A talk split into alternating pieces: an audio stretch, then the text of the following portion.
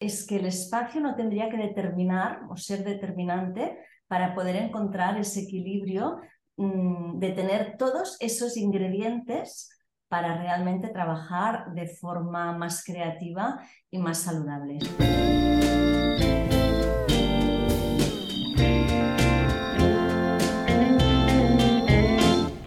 Hola, ¿cómo estáis? Soy Josefina Llargués, bienvenidos a mi espacio de salud, un podcast dedicado al bienestar. En el que cada tarde de domingo abordaremos temas relacionados con nuestra salud física y emocional, con una vida más tranquila y sostenible con la ecología y el medio ambiente. Un espacio en el que tampoco faltarán entrevistas a personas que tienen mucho que decir y que aportar en estos ámbitos. Espero que lo disfrutéis. Hola, ¿cómo estáis? Antes de la pandemia, trabajar en casa era una opción que generalmente estaba destinada a personas que tenían un trabajo independiente o autónomos, pero ahora después de la pandemia el teletrabajo se ha instaurado ya como, como algo en nuestras vidas y por lo tanto me ha parecido súper interesante, además muy oportuno, volver a invitar a Elizabeth Silvestre que ya la conocéis, ella es doctora en biología y podéis escuchar otra entrevista que hicimos sobre cómo tener una casa sana. Y Elizabeth ha publicado ahora este nuevo libro eh, que yo me lo acabo de leer y que es muy oportuno, como os comentaba, porque habla de la oficina en casa.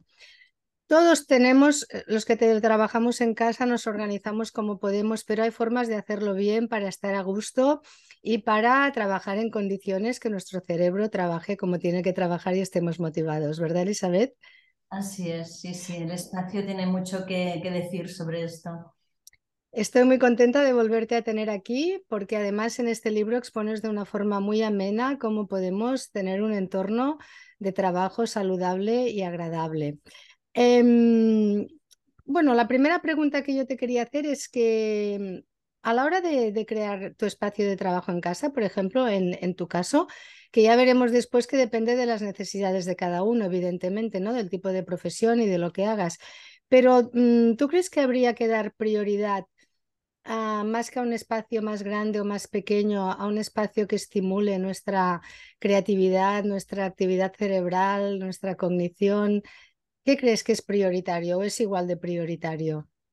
Bueno, eh, es, interesante disponer de, un espacio que, que sea lo suficientemente ni grande ni pequeño, sino que lo suficientemente que tenga el tamaño adecuado al trabajo que queramos realizar, porque habrá personas que con una mesa y un ordenador pues ya tendrán ahí todo el espacio que necesitan, pero habrá personas, pues no sé, que pinten, que hagan patrones, que, editen libros y que necesiten poner pruebas, es decir, hay mucho, cada trabajo va a necesitar un espacio, pero lo que sí que es relevante es que el espacio no tendría que determinar o ser determinante para poder encontrar ese equilibrio Mm, de tener todos esos ingredientes para realmente trabajar de forma más creativa y más saludable. Este sería el punto de cómo amalgamar todos los ingredientes, pero que no dependa solo del tamaño. Es decir, personas que no tengan en su casa esa habitación que puedan destinar exclusivamente a despacho, eso no tiene por qué ser un impedimento a que puedan encontrar en otras zonas de casa ese,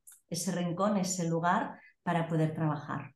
Ese es el tema. Evidentemente, incluso los que ahora hay muchos nómadas digitales, ¿no? Sobre todo gente joven que, que trabaja hoy en un sitio, mañana está en otro, en un país, en otro. Eh, en ese caso también hay que buscar zonas adecuadas, ¿no? Hay muchos espacios de coworking para trabajar en, en común que son súper agradables, ¿no? También habría que priorizar esto, no trabajar en cualquier sitio. Sí, sí. O sea, hay, hay lugares donde te sientes a gusto y además lo notas donde fluyes, donde te concentras de una forma muy, muy clara, pones foco e incluso a veces estás en lugares donde pueden haber personas. Un coworking normalmente hay como esa, ese silencio, ¿no? ese espacio que se comparte. Pero a veces estás en una cafetería, en una librería cafetería, en un lugar que que hay más personas y que no están trabajando, pero que tú estás allí con un foco que parece que lo demás no existe y que se borra en ese momento, ¿no? Entonces, eso hace, cuando nos pase eso, es interesante mirar, ¿no? observar alrededor, ¿por qué este espacio me hace sentir así, ¿no? Porque de golpe ni oigo ni, ni, casi como si los demás no estuvieran, ¿no? Entonces, hay toda una serie de características del ambiente que ayudan a poner al cerebro en ese modo foco, ¿no? En, estar focalizado en el presente, en, el, en la tarea, en el aquí, en el ahora. Y esto es interesante tenerlo en cuenta. Sí, porque no, no es fácil ¿eh? entrar en esto, en el flow, ¿no? Que ahora está tan de moda hablar del flow.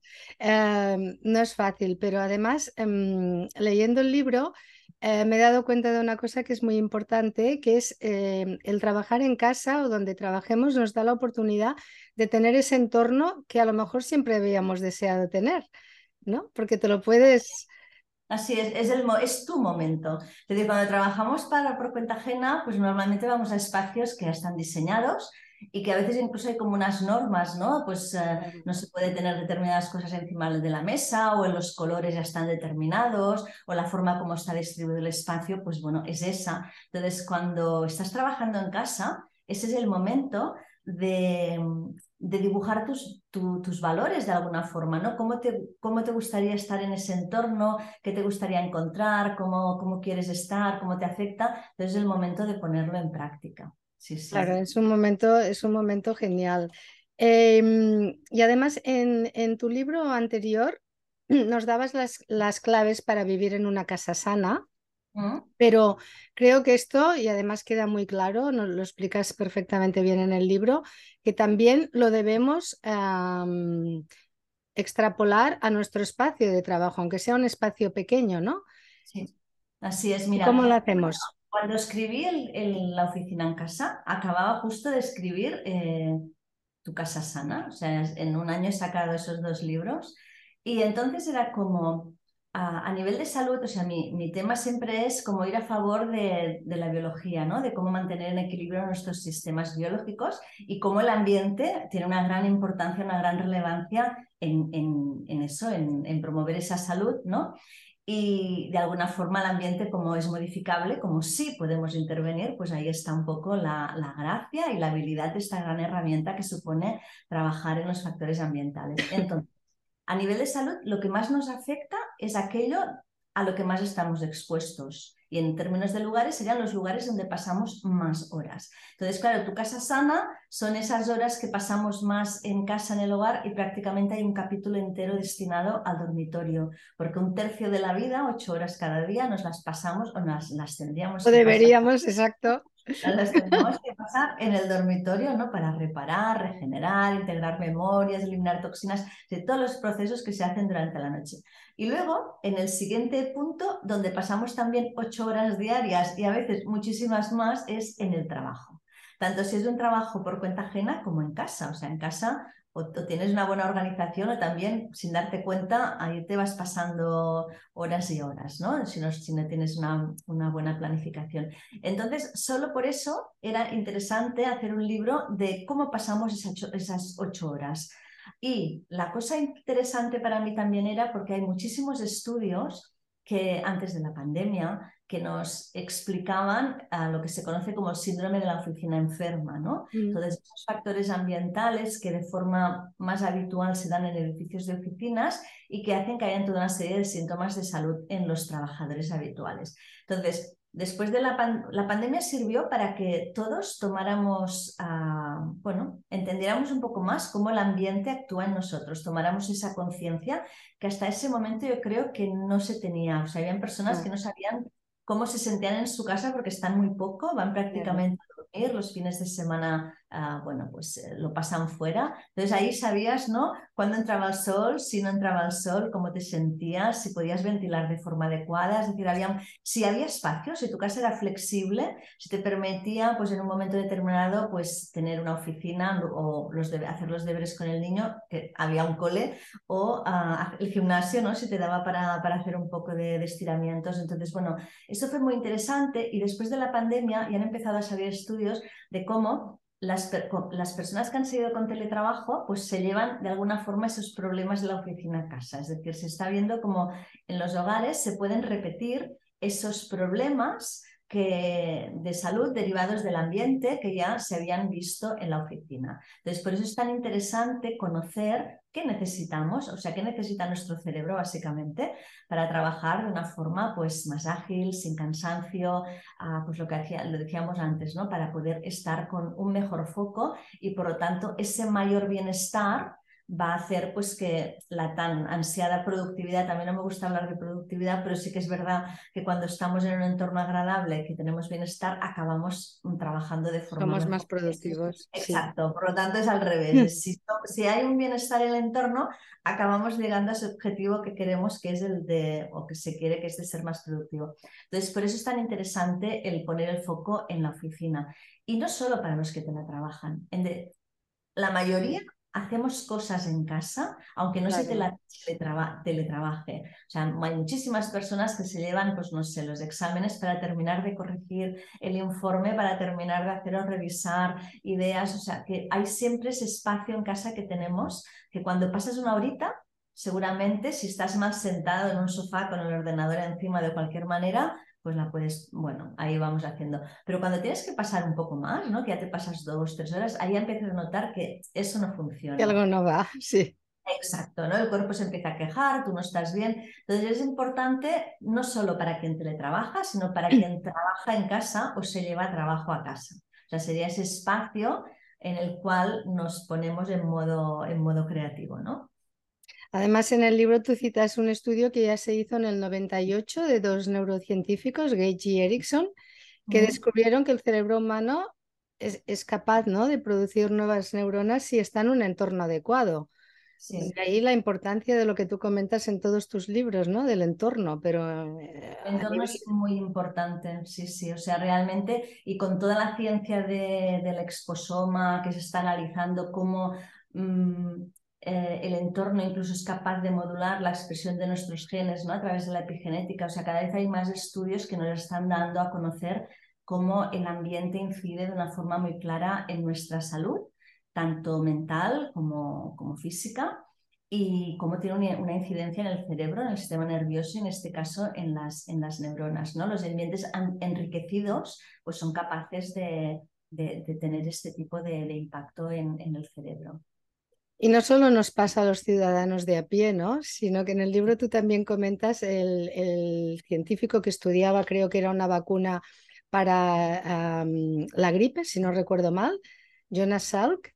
Sí, empezó con la gripe y luego el caso de Jonas Salk es uno, bueno, es un caso así como que siempre se cita, que es icónico, porque él era, era un investigador que había participado en el 47 en, en, la una de las vacunas de la gripe, entonces, bueno, en su equipo de investigación, pues les encargaron a, pues la, eh, investigar sobre la vacuna de la polio, ¿no?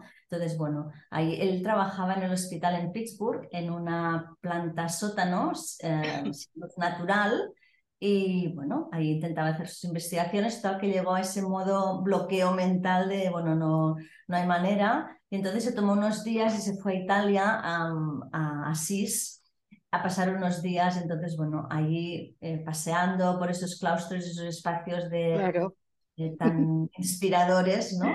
Pues le vino el, la, la idea, ah, pues bueno, entonces cuando llegó a, a su, al hospital, a su laboratorio, pues bueno, puso en práctica toda esa, esa, esa idea y sí, sí, de ahí salió justamente pues la, la, vacuna que lo hizo famoso y actualmente es un investigador muy reconocido. Pero lo bonito del caso es que él ahí pensó, bueno, ¿qué ha pasado? ¿no? ¿Cómo es que cuando estoy en ese lugar tan oscuro, sin luz natural, me cuesta tanto y estoy tan poco creativo? En cambio, en ese espacio abierto, en, contacto con la naturaleza, con unos techos muy altos, muy inspirador. Entonces, bueno, ahí se puso en contacto con un colega suyo que es arquitecto, el, el Miscan. Entonces, hablando, bueno, comentando, de ahí salió un poco lo que después ha sido el embrión de una nueva disciplina científica que es la neuroarquitectura, es decir, unir las investigaciones de la neurociencia, de cómo funciona el cerebro en relación, en este caso, con el ambiente, con la arquitectura. Entonces, uno de los edificios que es icónico porque ha aplicado parte de, de estas primeras inspiraciones de conocimiento de la neuroarquitectura es el edificio de, de Salk eh, en La Joya, en California, que justo bueno, está, es donde actualmente están uh, los laboratorios, donde se está investigando uh, todo el tema de la neuroarquitectura también. Entonces, claro, ahí predomina la luz natural a raudales, contacto con el exterior, vistas a la naturaleza. Entonces, bueno, todos estos factores que se han visto que hacen que el cerebro conecte con esa parte ¿no? de, de que fluyan las ideas y sea más creativo son unos privilegiados, porque claro, la mayoría de mortales, y además ahora con el precio que tienen los alquileres o, los pisos, em, un piso grande es impensable y además muchas personas no tienen, no tienen luz directa, ¿no? Pero tú comentas también que, bueno, hay la posibilidad de poner plantas, em, el verde, ¿no? Es muy importante, pintar las paredes Incluso háblanos también, bueno, de esto que te comento y también comentas algo, em, ahora no recuerdo el, nombre exactamente, una, una, especie de lámpara que es capaz de conectar, de, absorber la luz natural y traspasarla a un entorno. El tema de la luz natural es imprescindible, o sea, todos nuestros ritmos circadianos se modulan y se ponen en hora y se rigen con el contacto con la luz del sol. Entonces, aunque no podamos tener ese lugar ideal que realmente hay incidencia de luz natural cada día que nos podamos exponer y que el lugar donde trabajemos esté cerca de esa ventana que le dé la luz, es importante que tomemos los hábitos de cada día, pues ah, no hace falta estar las ocho horas sentados en, ese lugar, podemos ir a un espacio donde nos dé la luz natural, a pasar un, media hora, una hora, pues a, pues a escribir con el ordenador en el exterior. Es decir, es buscar siempre ese espacio que realmente nos dé esa incidencia de luz natural. La luz natural es un nutriente para el cerebro, esencial y básico. Igual que bebemos y comemos cada día, pues cada día tendríamos que tomar esos pequeños baños de sol y de luz natural. Si puede ser mientras durante el trabajo que incide, perfecto, pero si no, lo vamos a buscar. Es decir, cogemos las, lo que necesitemos y nos vamos a ese lugar andando cerca de casa o, buscando una zona donde podamos sentarnos y que nos dé la, la luz natural. Esto es un básico clarísimo. En el libro cito que hay sistemas actualmente muy interesantes, bueno, hace años, ¿no? Pero son muy interesantes de en esos lugares que no hay ventanas donde llegue la luz natural, hay sistemas que pueden ir por tubo, por fibra óptica, que lo que hacen es llevar la luz por unas lentes, la luz del, sol al interior de espacios que están muy oscuros. Ahí, bueno, el Solatube podría ser una de las marcas, que lo, bueno, de las casas que lo comercializa, y son sistemas que lo que hacen es esto, es Puede ser o mediante tubo, que necesitas más espacio, o por fibra óptica, que con una canalización muy pequeñita lo puedes hacer. Pero lo ideal, lo ideal sería que pudiéramos, si no lo tenemos en casa, que nos movamos. Es decir, si tenemos el despacho en una zona donde no nos da tanto el sol y en cambio en el comedor da el sol, pues pasarnos allí media hora cada día o una hora con, siguiendo trabajando. Siempre que podamos, ah, y la naturaleza lo mismo. O sea, hay muchísimos estudios que se ha estudiado mucho el poder de la biofilia en el cerebro y en lo que antes decíamos, ¿no? En la productividad, en la concentración y también en la creatividad. Y entonces, bueno, mm, introducir la vegetación en el interior del hogar es sencillo. O sea, mira, tú estás con plantas. Sí. yo soy muy fan de las plantas. Sí, Son un básico, ¿no? También. Entonces, como el verde y la luz son como dos nutrientes esenciales que son muy sencillos de, de, ubicar en el interior del espacio. es que además... Clave. Es que además nosotros somos naturaleza y a veces se nos olvida, ¿no? Eh, nos hemos convertido en, seres de asfalto y, nos falta eh, ese contacto con la naturaleza. Yo pienso que es básico. Y además lo que comentabas, el cerebro necesita saber cuándo es de día, cuándo es de noche, que ahora también el pobre lo tenemos así bastante despistado y esto repercute en nuestra salud porque claro, los ritmos circadianos, todo está descompensado, ¿no? Totalmente. La clave es esa, la clave es reproducir lo máximo que podamos lo que se conoce, bueno, es el, efecto biofílico, ¿no? Llevar esas características, esos ambientes, esos ah, indicadores ambientales que sabemos que son los necesarios y que actúan como nutrientes para nuestro organismo al interior de los espacios, tanto si es en casa como si hacemos el, el, entorno de oficina. Entonces, básicamente hay dos que, bueno, yo diría tres, pero para mí hay tres que son muy esenciales. Uh, uno es la luz, el contacto con la luz natural. La luz, tanto luz natural y si no hay luz natural, que las bombillas de la luz eléctrica cuando se tenga que utilizar, que vayan acorde con el espectro electromagnético del sol en ese momento del día. Exacto. Esto también, o sea, es como reproducir al máximo lo que tendríamos si estuviéramos trabajando en, en plena naturaleza, ¿no? Pues el la luz de día en el interior, porque vamos a poner al cerebro, le vamos a mandar la información de que es de día y de que los, los procesos biológicos que tiene que que, realizar es que estamos en modo actividad, o sea, el cerebro es actividad, reposo, modo día, modo, noche. Y digo modo día, modo noche porque el cerebro por la noche no reposa, sigue trabajando, hace otras Claro, claro. Pero para nosotros es modo actividad y modo reposo, y para el cerebro es modo día y modo noche. Y, le tenemos que ir dando la información a través del ambiente, con la luz natural y a través de la luz artificial. Las plantas es otro indispensable. Y después hay otro que para mí también es muy importante, que es el tema de, voy a llamarle silencio, pero en realidad sería la calma, porque buscar un silencio en plena urbe es como imposible. Es complicado, sí.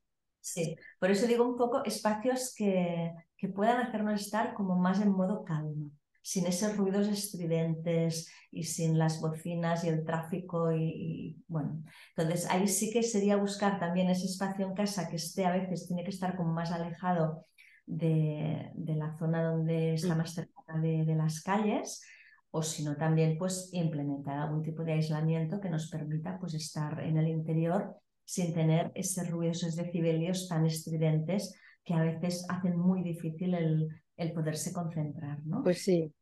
Y otra cosa importante que, que además tú citas en el libro es em, la rutina, ¿no? El no pasarte ocho horas sentado. Bueno, ya, ya, empezaría desde que te levantas, ¿no? O sea, quítate el pijama, eh, cuéntanos un poco. Bueno, aunque no salgas de casa, porque... Claro, puedes ponerte un chándal, pero que esté bien, ¿no? Esto lo hemos aprendido también en, en el durante la pandemia, ¿no? Que es como te levantabas y decías, uy, y se había pasado casi mera la tarde y todavía ibas con, con tu pijama tan tranquilamente.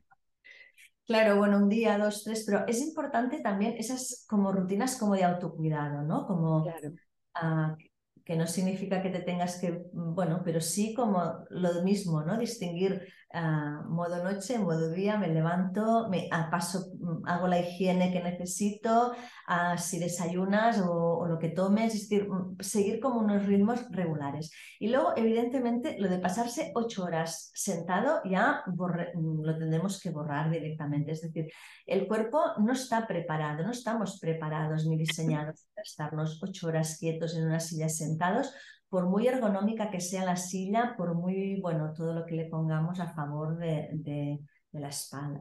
Entonces, hay que hacer pausas activas, levantarnos de, o sea, secuenciar el trabajo, montar bloques, levantarnos, así es necesario hacer un estiramiento, darnos una vuelta, es decir, mover un poco, que haya siempre ese movimiento, incluso alternar con el trabajo de pie. Yo, por ejemplo, cuando hago actividades que son más como de leer o de corregir o bueno, de, revisar algunos artículos, pues esto normalmente lo hago, bueno, tengo un espacio, una, una repisa para hacerlo de pie. Entonces, es como tener claro qué necesitas hacer, qué actividades harás, e ir a modulando, ¿no? Pues no estar todo el rato en la misma posición y por mucho que también en el libro contamos ¿eh? de cómo tener una posición que no cargue la espalda o que, no, o que la vista puedas hacer un cerca lejos, es decir, hacer ejercicios mientras estás trabajando para, para, para, no estar ahí en modo totalmente quieto, ni los ojos ni, ni, el cuerpo. Pero sí que es verdad que hay que desestimar esta parte de, bueno, me voy a pasar ocho horas sentado y trabajando. Luego la parte de las rutinas, Ah, es relevante. A mí no, yo no soy de, o sea, lo digo así de claro porque si alguien busca en mi libro cómo organizarse, que yo le voy a decir de la a la Z, esto no existe, porque pienso que cada persona se lo tiene que adaptar a sus ritmos. Para mí es muy importante que cada uno se lo haga suyo y trabaje según sus ritmos.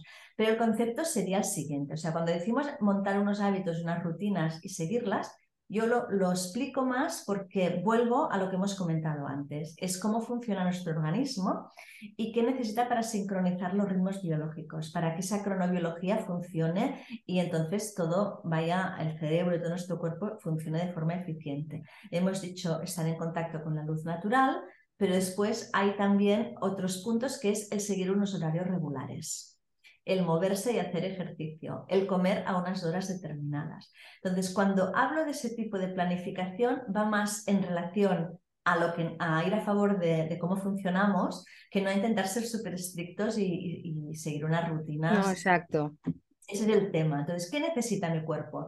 Pues cuanto, si yo pauto unos horarios y cada día seguimos esos horarios de levantarme, de acostarme, de comidas, esto va a hacer que los ritmos circadianos estén, mm, vayan más ah, afinados, es decir, que nuestra cronobiología vaya más en hora a nuestros relojes y por lo tanto no se produzcan la cronodisrupción, que es lo que nos lleva después a desequilibrios.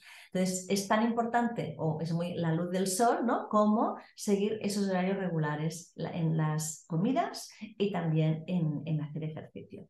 Por eso, cuando digo vamos a planificar la jornada laboral, no solo es pensar qué trabajo tengo que hacer, sino que todo esto tiene que estar incorporado en esa planificación. nuestra, no, no, es, no se trata de trabajar y luego si queda algo de tiempo ya viviremos.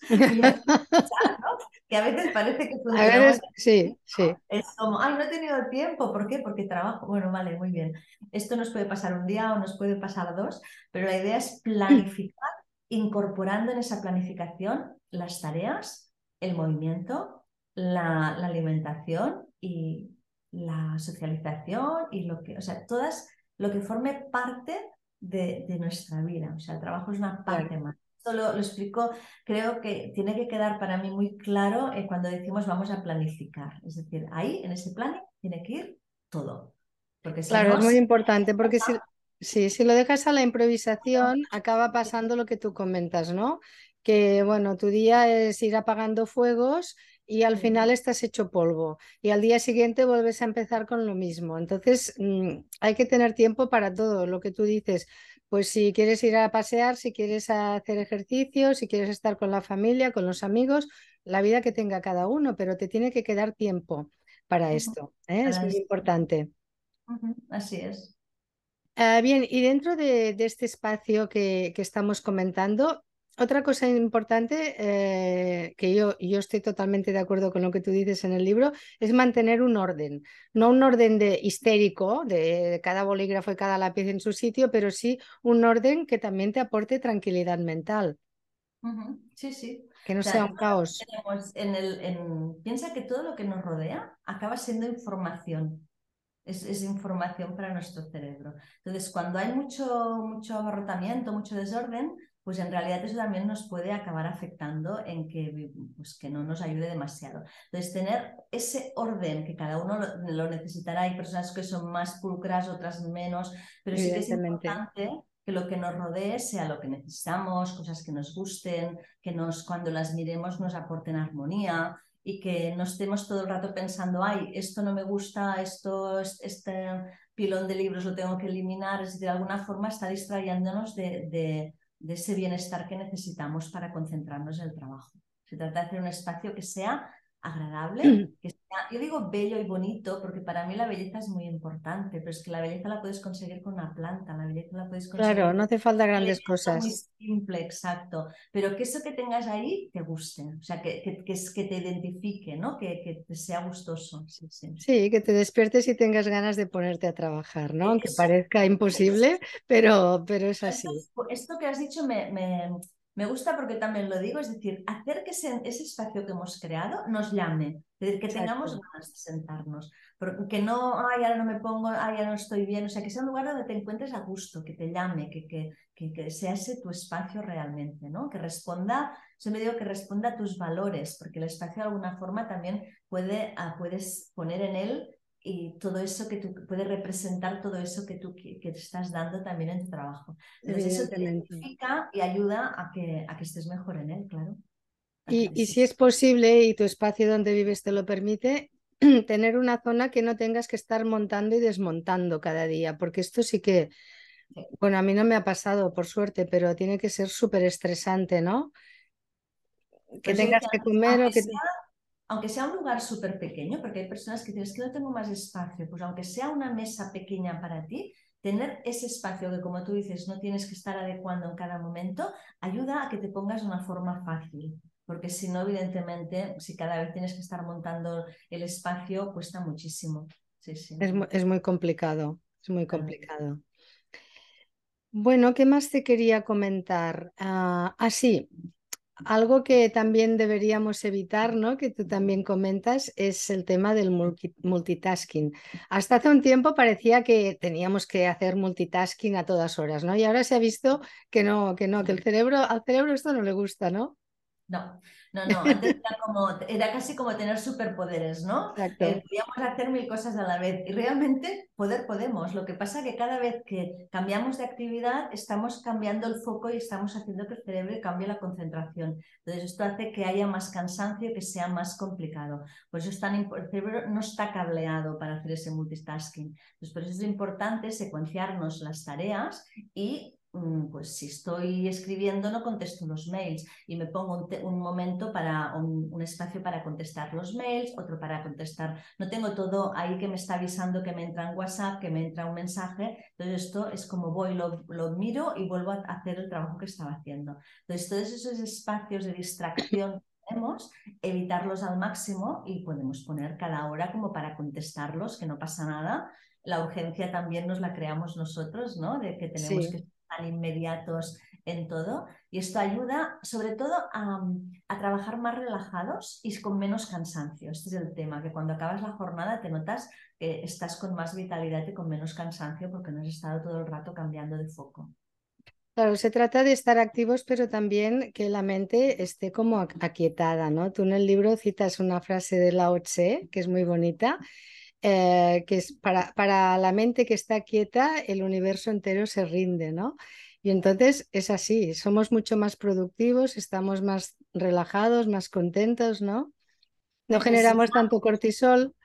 Necesitamos esos espacios de mente en calma que son justamente esos momentos donde ap- aparecen esas conexiones que después nos llevan a, a ideas brillantes. O sea, es ahí, no, cuando dices, no, es que no estás haciendo nada, pues justo este no hacer nada, esa calma mental, es la que ayuda a que después aparezcan cosas bonitas Claro. y realmente seamos más productivos. Esos son momentos muy interesantes. Es indispensable para poder seguir haci- hacer, haciendo, ¿no? Totalmente, totalmente, sí, sí.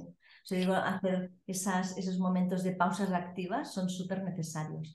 Y a mí me va súper bien, y luego lo he estado leyendo con otros autores y luego evidentemente con la meditación y tal, ah, el, el, el andar. O sea, esas pausas activas que te das para hacer un paseo, así que en un lugar que tengas naturaleza cerca de casa, ahí aparecen una de ideas. Sí. Justamente cuando te has levantado de la mesa, que estás ahí haciendo y pensando, y ahí aparecen y surgen cosas espectaculares. O sea, que realmente esas pausas activas, ¿no? De, de ese andar consciente, eh, bueno, mm, es maravilloso. Es maravilloso. Sí, sí, Y, y es verdad, yo, yo pienso, mientras ando y cuando duermo, yo cuando tengo algo, algo que me preocupa, pienso, bueno, mañana cuando te levantes tendrás la respuesta. Y a mí esto me pasa, se ve que cuando duermo regenero, no sé qué caray me pasa, pero me levanto y tengo la respuesta. No sé si le pasa a mucha gente esto, pero es, es muy curioso. A veces nos llevamos los problemas a la cama y no dormimos y en realidad si intentas aparcarlo, muchas veces cuando te levantas ya tienes una solución. Cuando dejamos el rum rum mental, eh, Exacto, que cuesta, ese, pero bueno. ese mono que no para de moverse, ¿no? Eh, llega, sí, sí, o sea, la mente entra en un estado de conexión interesante. Y una última cosita, porque si no vamos a explicar todo el libro y a nadie se lo va a leer, que yo recomiendo que os lo leáis. Además es un buen regalo, ahora que viene, ha pasado Navidad, pero vienen Reyes. Em, es también eh, los ambientadores que nos ponemos, porque a veces, claro, queremos que el espacio huela bien y tal, pero no siempre elegimos acertadamente.